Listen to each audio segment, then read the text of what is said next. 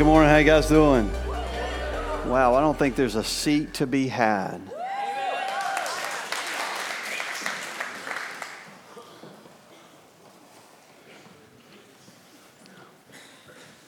Um, let's do something real quick. Um, close your eyes with me for just a moment. I want to take a moment and I actually want you to actually ask God for something for you personally. I want you this morning to ask God to give you strength.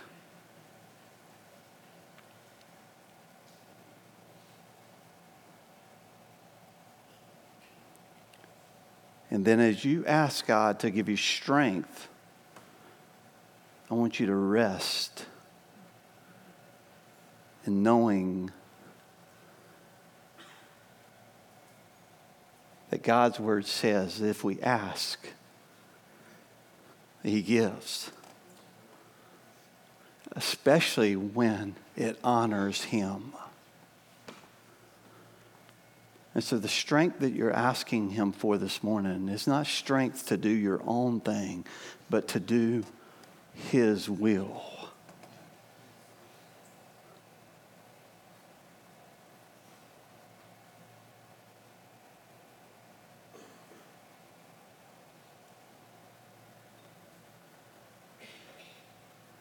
God, may your strength just consume us this morning. because we know, God, that you sent your son Jesus and he died on a cross. He gave his life for us. And no matter how much life right, right now may be a struggle, God, we know that we can have strength in you because we know that at the end of the battle, the war has already been won. And so, God, help us to, to leave today in the strength of knowing who you are and being reminded of who you are. And we'll be sure to give you glory and honor and praise for who you are, Jesus. In your name I pray. Amen. What's, what's your goal in life? Like if you were to sit down and actually say, man, at the, at the end of my life, after God has numbered my days, you all know that your days are numbered, right? like you only have a certain number of days and, and the enemy can't take those away and you can't add any more to them and, and, and at the end of your life, if, you, if God gave you the ability to look back and say, Man, I'm really thankful because I was able to accomplish the very thing that I set out to accomplish, what would that, what would that goal be?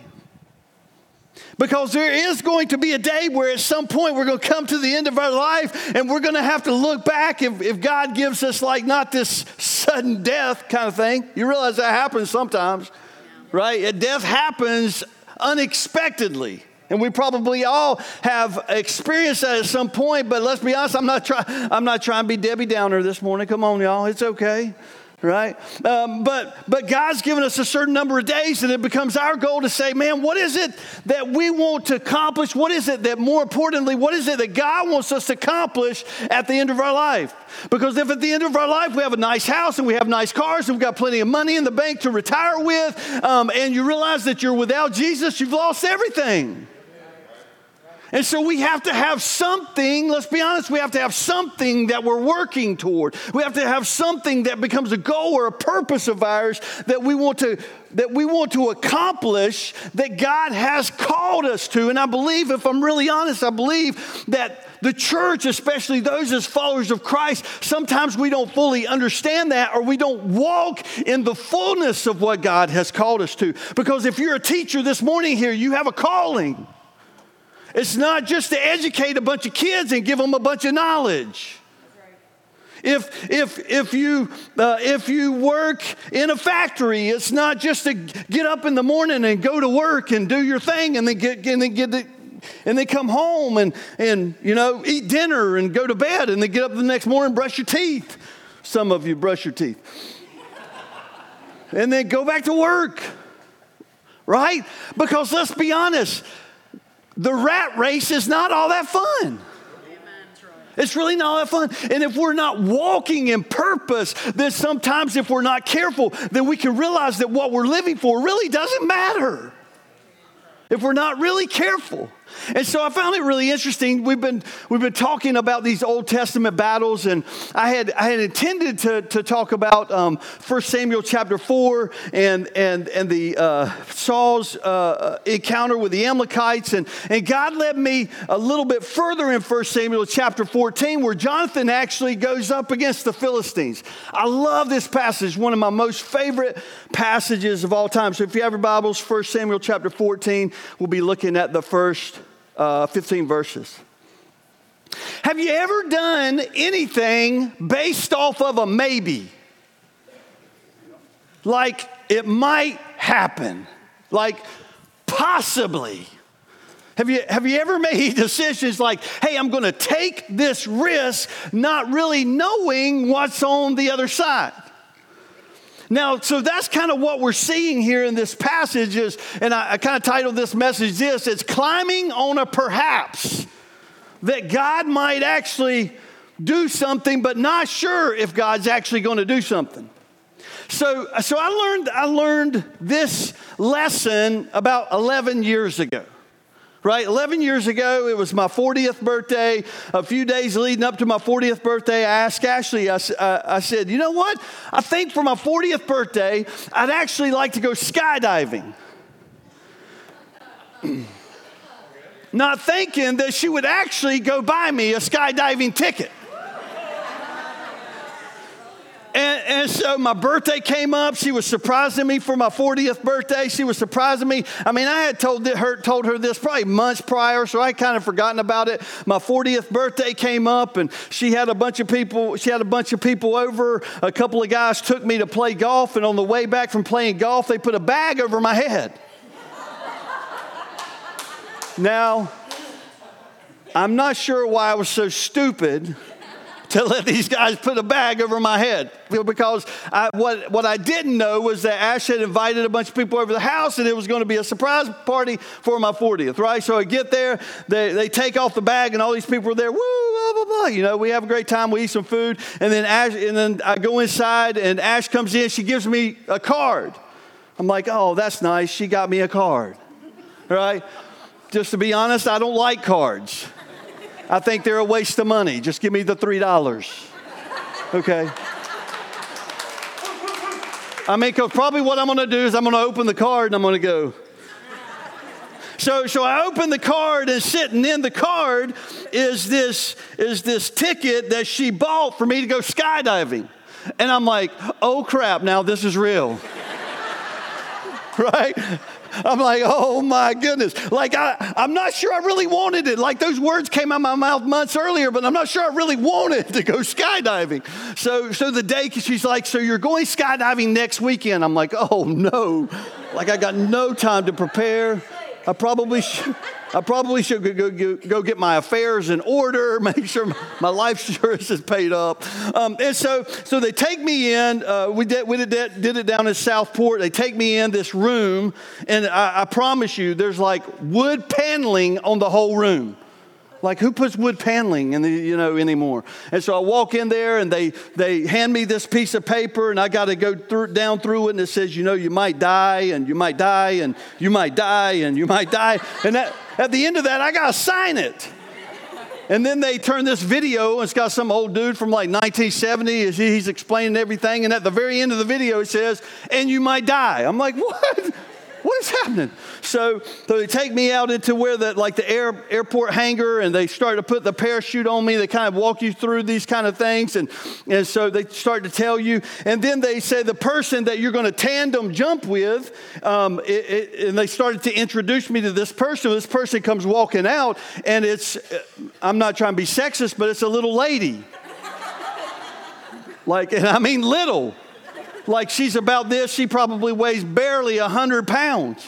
And I'm like, you're sticking her on my back? right? And and and so then so they walk me through that. I'm like, oh man, what have I gotten myself into here? Um, and so we go walking out to the airplane, and we go walking out this plane. I'm like, this is the plane I got to get in? Like it was the worst plane I've ever seen. And there's only one seat in it, and that's the pilot's. And, and, and they open the door. I'm like, is this thing even? No wonder they put a parachute on me because I'm not sure this thing's even getting up in the air.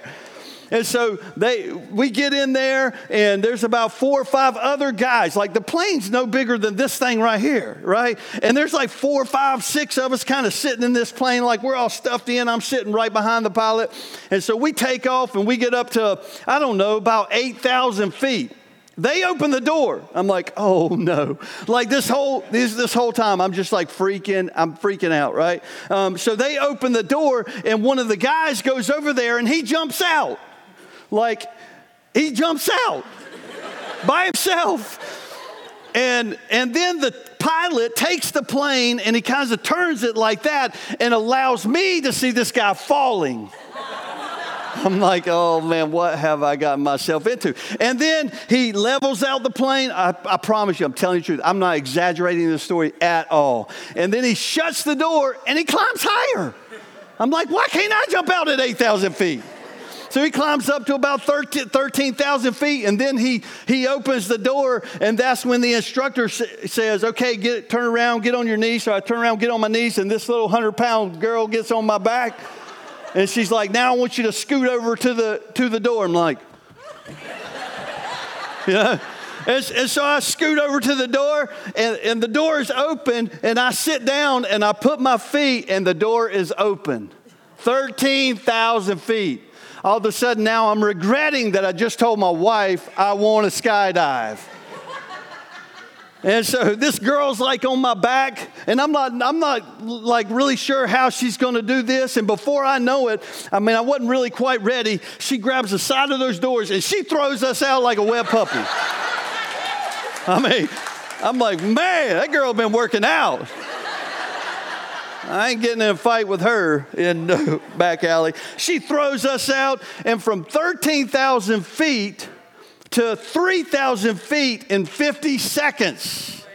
And the last thing we jump out, the last thing I see is the bottom of the airplane. I'm like, oh my goodness. Now look, uh, so, so let's look. Uh, let me show you a picture. I, it felt like I had Anna Kate on my back. That's my daughter. She's, and, and so, uh, yeah, I was still happy here, right? I wasn't real sure. And at this point, I'm just hoping that the parachute's going to open. I'm just hoping that the parachute's going to open. And so we fall to 3,000 3, feet. She pulls the ripcord. And then for the next three minutes, we just kind of go leisurely down, like, whoo, man, I am glad that thing opened. But I can remember walking through those emotions. You do away with that because they'll watch that, not me. I can remember having those feelings like, this is like a maybe, right? I'm sitting here signing this piece of paper that says, you might die, you might die, you might die.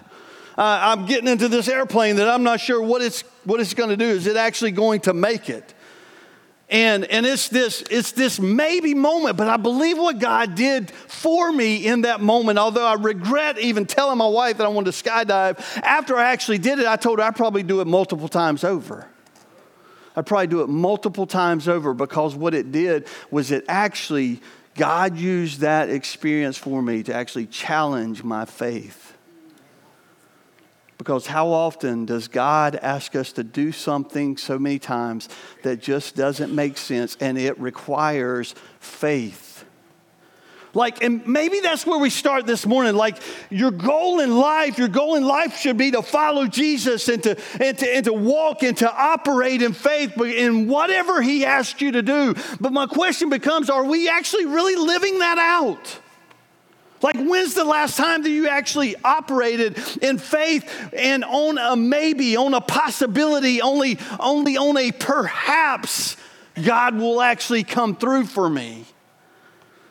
So let's look at 1 Samuel chapter 14 because I believe God gives us a, a, an extreme picture of this through His Word. Because I find it really interesting that if you read the Bible, you see that there are people who were in relationship with God, in relationship with Jesus, who their lives operated in faith. And I'm wondering if those of us who claim to be followers of Christ, how much are we actually operating in faith in our everyday life? So that's the challenge for this morning. 1 Samuel chapter 14, verse 1. Uh, actually, it starts with 13, verse 23. Now, a detachment of the Philistine had gone out to the pass at Michmash.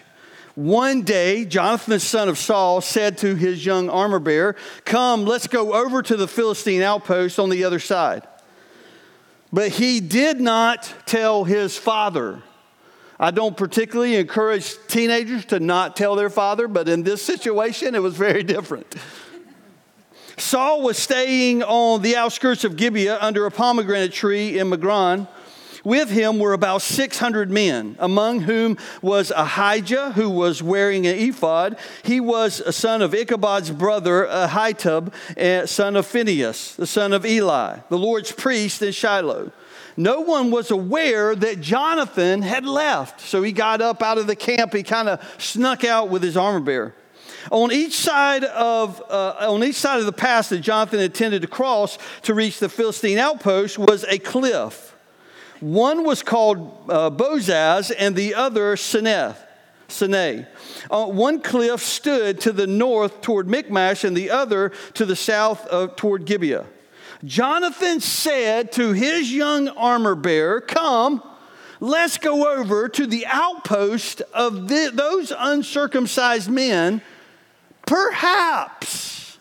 I've always been tr- intrigued by that word. Like, are you serious? What do you mean, perhaps?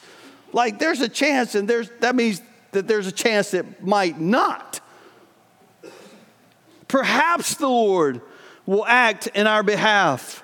Nothing can hinder the Lord from saving, whether by many or by few.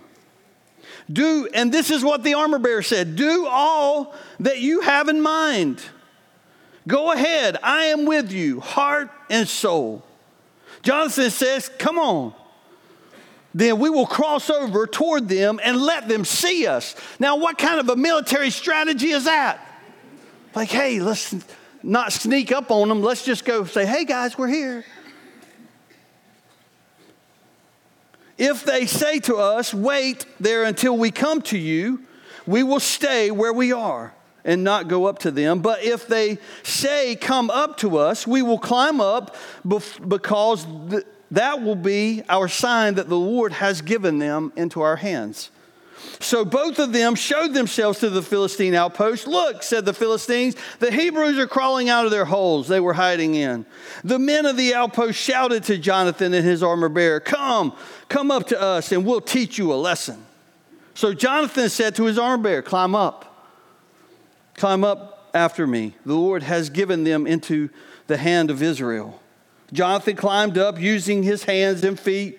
Remember, he's climbing and he's going to battle. He's going up to fight and he's climbing. Between the two of them, there's only one sword. Climbing up, using his hands and feet, with his armor bearer right behind him, the Philistines fell before Jonathan, and his armor bearer followed and killed behind him.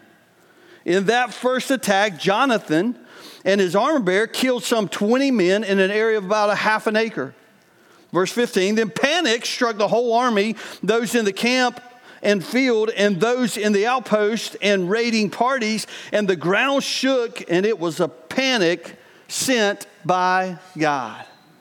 Man, I love this passage. This is probably one of my most favorite passages. I think because I so want my life to be able to be identified with Jonathan that I'm so willing to do whatever God asks me to do that even when it doesn't make sense, and even if there's a perhaps or a maybe or a possibility, that I'm willing to take that risk. I'm willing to use my life to be able to come to the end of my life and say, hey, I didn't get it all right. I didn't get it all right, I won't get it all right. But I was willing to take steps of faith and trust that God could do things that I never imagined that He might be able to do. And maybe the challenge for us this morning is for those of us who are followers of Christ is to say, man, what kind of boldness, what kind of passion, what kind of courage, what kind of perhaps are we going to live in over the course of the rest of our life, whatever He gives us? Because we'd like to think if we're younger, we would like to think that we have a whole lot of time in front of us, but it's not true. We'd like to think if, if you're older, you think, man, I only have a few days left, but it doesn't matter because your, your impact can be just as great in a few days as it can be in many days. If you say, man, I want to follow after him, I want to do what he wants me to do. What you don't know is that what was happening was Saul and the, and the Israelites were scared. Saul was Jonathan's father. And Saul, if you read back into actually chapter 13, you'll see that Saul was under a, the scripture teaches that he was under a pomegranate tree. They were sitting there, and the majority of the, of the Israelite army, they were just resting because what they had done is they had taken all of their swords and spears and all those kind of things to get them sharpened so none of the Israelite army actually had a weapon except for Jonathan. And Jonathan got really tired of just sitting around doing nothing. He believed that God wanted to do something. He saw his father doing nothing. And so here's the, here's the point for us this morning is that Saul sat, but Jonathan trusted. Because I believe that we, it's more than just saying, hey, I, oh man, I believe in God. It's more than just saying, I believe that God wants to do this or wants to do that. It's, it's about using our lives. It's about stop going through the motions of church and start using your life to make a difference for Him. Instead of just walking through the motions. And I believe if I'm, if, if I'm being really honest again, is that the modern day church, the church of today, has become more about just kind of going through the motions than actually going out into the marketplace and living for Jesus. We've become really comfortable, and here's the deal God never pra- promised us safe or comfortable. He never promised us safe or comfortable. And He's going to, he, I believe He wants to drop you into places that can truly make a difference. I had this conversation with a guy not too long ago. The guy came to me, and we, we've been, we've been doing, kind of doing this journey together for quite a few years, and he doesn't go to church. Right now, he doesn't go to church, and he asked me, he's like, hey, hey Chris, how can, how can we help people get from the bar to the church? I'm like, that's a really good question. Because let's be honest, most of us are afraid to go in the bar. Oh, it got really quiet in here, real quick. There are places that we're like, oh, as Christians, we shouldn't go there. Now, I'm saying, I'm not saying, well, you got to go into the bar and get hammered. So don't totally, don't misunderstand me. But there has to be some form of a way. And I'm not saying going into the bar is right, but I'm saying being willing. I'm using it as an illustration, okay? Total illustration. Um, but because hopefully what you'll do is you'll connect with those people, maybe even outside of the bar, because most people are going into, most people, some people are going into the bar on Friday Saturday night because it's a coping mechanism for them. They don't know how to deal with what, got, what what's going on in their life. And so they have these coping, coping mechanisms in their life. But how do we reach the unreached? We have to have faith. We have to, have, we have to be willing to, to operate on a perhaps, we have to be willing to speak. We have to be willing to speak when we know that God's telling us to say something. And too many times as Christians, I think we're way too silent because we're afraid of offending people. We're afraid of offending people. And I know I'm probably offending some of you right now. Again, don't, hit, don't misunderstand me. I'm not saying that, oh, we should all go into the bar on Friday night and start to preach at people. And listen, there are as many non Christian people in the church as I believe there are at the bar. Or maybe there should be. Maybe I'm getting myself in hot water this morning. But Saul sat, Jonathan trusted. Henry Blackaby said this You can't go with God and stay where you are. You can't go with God and stay with you are. Because how many times, listen, listen, listen, listen.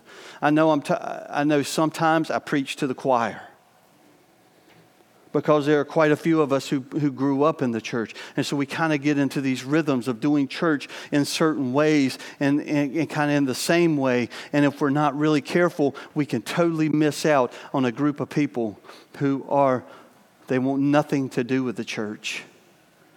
Because listen, you, if you're sitting beside anybody less than 20 years old, they are a generation that did not grow up in church. They have friends that are growing up that have nothing to do with the church. They don't even know who Jesus is. You're like, they don't know who Jesus is in America? Absolutely. See, Saul sat, but Jonathan trusted.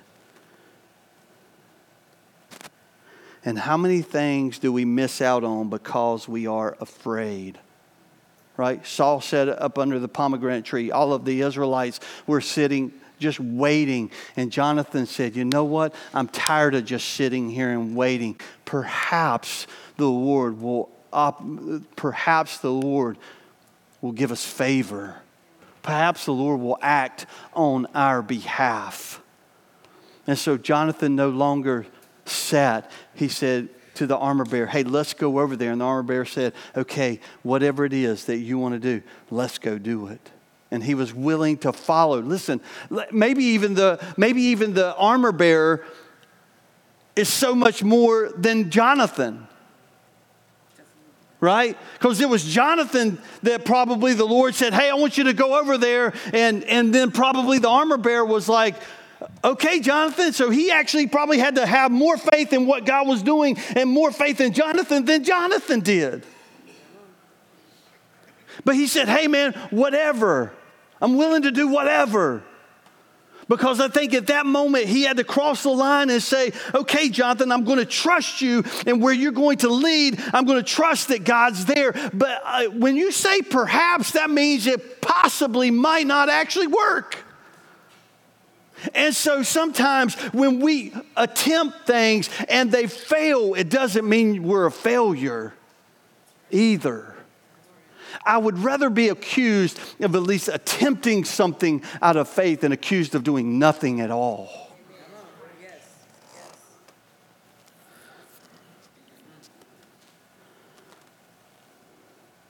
It was big faith that was led by bold action. What are you willing to do in faith? You see, because faith honors God. The second thing we see is this is that God will guide the steps of those that honor him.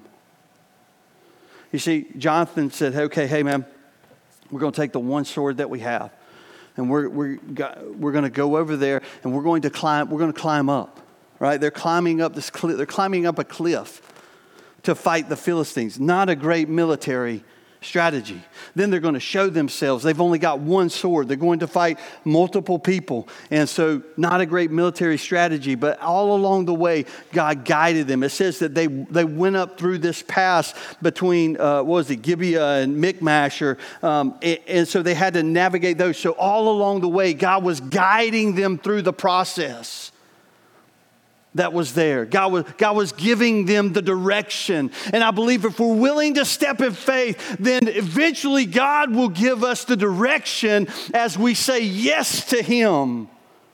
Even when it doesn't make sense, even when it's not even safe, even when it's not comfortable that God will say yes and He will begin to guide our steps all along the way. I can remember when Ashley and I decided to plant the church. I can remember coming to that place where we're like, God, we don't know what's on the other side, but we're going to trust you. I don't even know how to pastor a church. All I know is a bunch of teenagers. I don't know what to do. I don't know what to do next. God, how are we going to sell our house? How are we going to move to Wilmington? How are we going to plant a church? Is anybody ever going to come? Any all these kind of things and the problems and the things begin to build, and I'm like, I don't even know. But something at the core of me would not let it go. That I was willing to trust that perhaps God would work in our behalf. Amen. And all along the way, listen to me, all along the way, God showed up. And God showed up. And God showed up. And God showed up. You see, God uses the bold action of those that trust Him. God uses the bold action of those that trust Him. But when we take steps of faith, it must be for His glory and not for our glory. Romans 8:31 says, "What then shall we say in response to these things if God is for us, who can be against us?" So my question to you this morning is what what's your next step? What's your next climb of faith? What's God calling you to? To be honest with you, I hope people leave the church. You're like, what?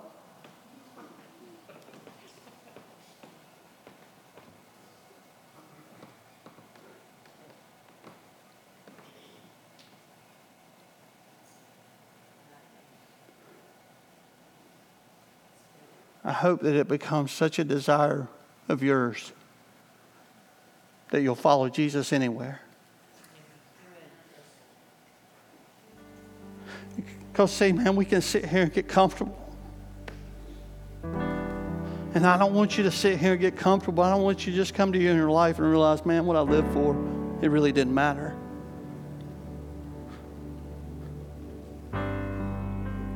But to be able to come to your into your life and say, man, look at the impact I can remember when Ashley's dad passed away on July 31st, like 20 years ago, right now. 20 years ago, this past July 31st, Ashley's dad went to be with Jesus. And I can remember walking through two weeks of just watching this man who was only 53 years old. And for probably a week or more, you just sit there, and I'm not trying to be weird, but he sat there just trying, it's almost like he was trying to get a breath.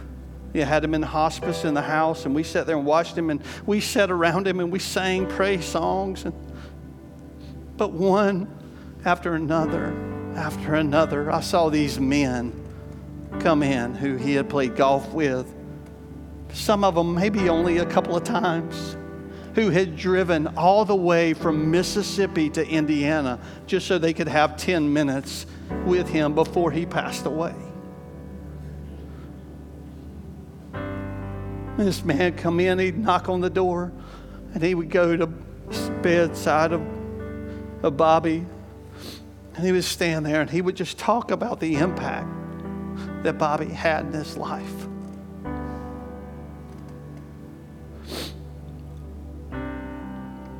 I only really knew Ashley's dad for just a few years.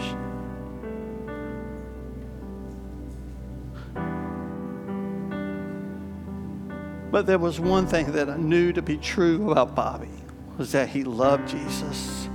And whether he was playing golf or whether he was helping pastors and pastors' families or whether he was talking to somebody he was it's really cool because he was such a soft spoken man it's kind of like E.F. Hutton when he spoke you listened and just seeing these men come in one after another who had, who had driven for hours and hours and hours just to have a few minutes with Bobby before, before he died. And then to have gone through the funeral a few days later and, and then to know within a week or a few weeks after that because of that there were people who, even at the funeral, gave their life to Christ because of the influence that he had.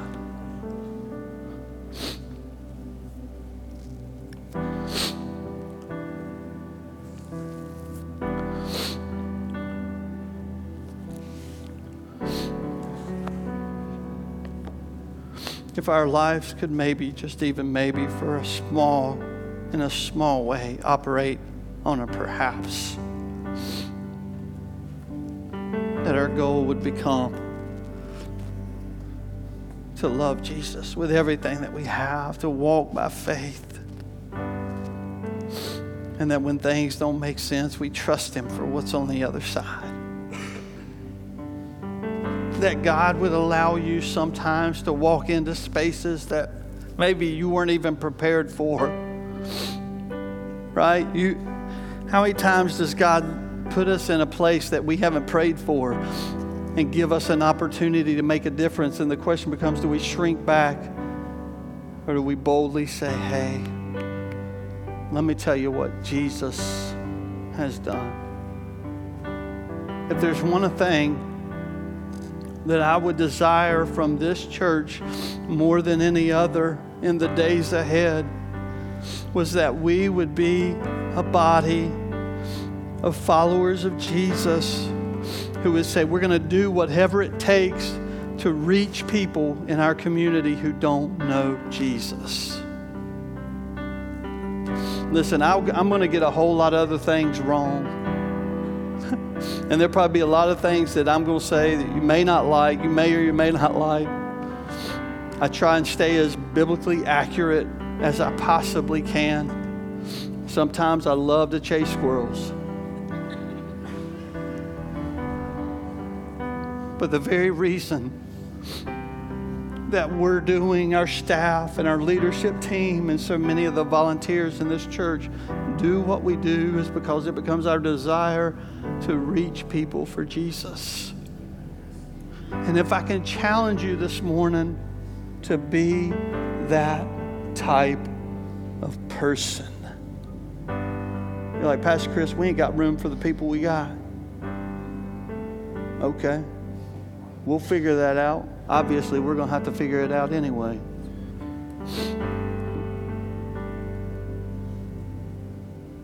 But let's be a church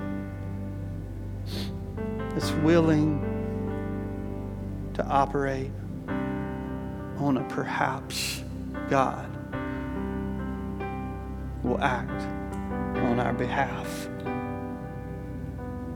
Let's be a church that's accused of being a church too filled with people of faith. Let's be accused of being Jesus freaks. Man, those people, they love Jesus way too much. They're really weird. Okay, let's wear the banner. And let's wear it loud. Let's wear it proud. You see, because what I believe is this community and the world around us needs people who are willing to die for what they believe.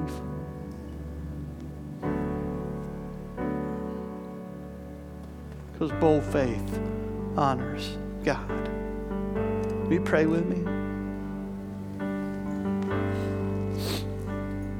Where you at? Maybe you're here and you're like, Pastor Chris, I don't even know what you're talking about. I don't have a relationship with Jesus. I'm just trying to figure that out. Your first bold step of faith is just to say yes to Jesus.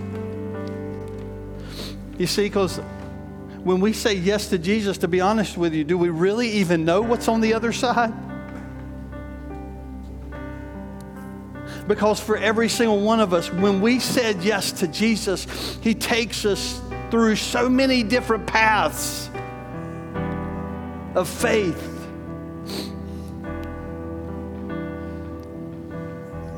But saying yes to Jesus is your most important thing that you can do. And then saying, God, what do you want from me from this point forward? What is your next step of bold, courageous faith? Is it a job situation? Is it a friendship? Is it a is it something connected to your marriage?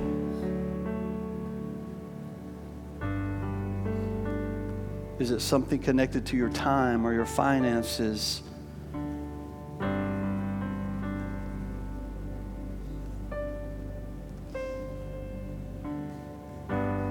God, would you show people right now what that is?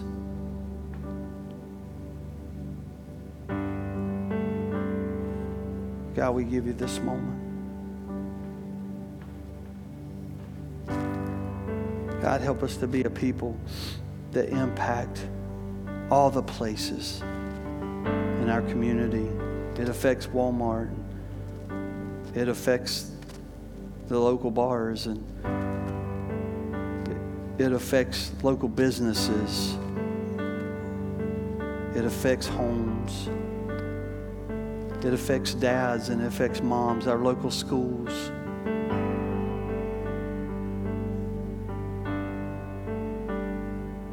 It affects grand- grandparents and it affects the old part of Leland. It affects the new part of Leland.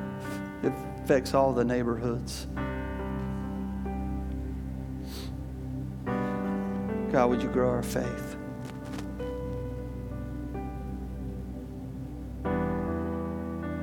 We give you glory and honor and praise for who you are. In Jesus' name, amen. Would you stand with me? And as we sing this last song, Firm Foundation, would you ask God to reveal to you what can be your next step of faith?